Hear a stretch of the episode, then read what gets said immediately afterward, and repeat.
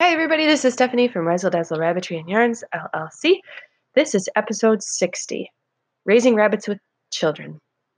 So, raising rabbits with children is a bit different than with cats or dogs. We are predators, and so are cats and dogs. A rabbit is not, unless you count what happens to the dandelions and clover.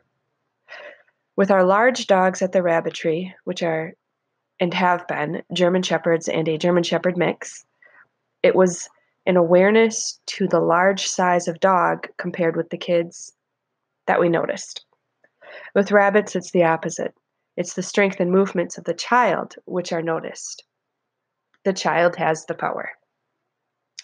A rabbit is not without power, yet they certainly will not be knocking over any children ever. As a pet, rabbits are not loud.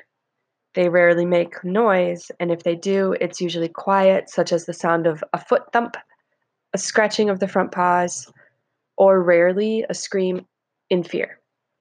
Sometimes, when they are relaxed and happy, they chatter their teeth in a type of rabbit purring. Compared to cats, they do not wander around the house crying at 2 a.m. for some unknown reason, and they certainly do not have to be worried about when they're around a fish in a bowl. A rabbit will have no appetite for Goldie the goldfish. Rabbits seem naturally to shy away from loud, sudden movements, so excited children tend to want to be present with the rabbit, and they quickly calm down and figure out that they have to earn the rabbit's attention by quieting down.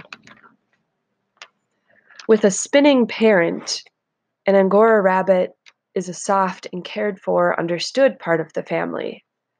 Relying on children to take 100% responsibility for an Angora rabbit is not a commonly successful choice for any party involved.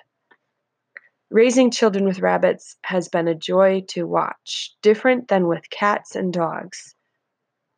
And hopefully, one day, after the fully clawed cat and very large dog have moved on, the dream is to have a rabbit in the house.